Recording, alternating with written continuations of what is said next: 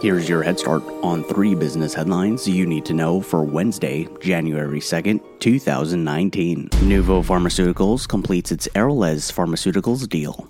The Canadian based, globally focused pharmaceutical company announced that the completed acquisition will provide the company with 20 revenue generating products, a significant expansion of revenue, and an ability to launch and commercialize additional products.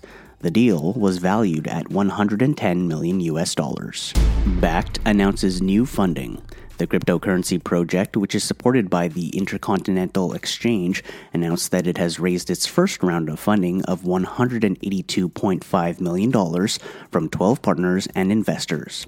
The deal looks to help support the company's work in driving institutional access for digital assets, along with merchant and consumer uses. Sears reportedly looks to close more locations. CNBC reports that the retailer is looking to close up to 80 Sears and Kmart locations across the United States by March of this year.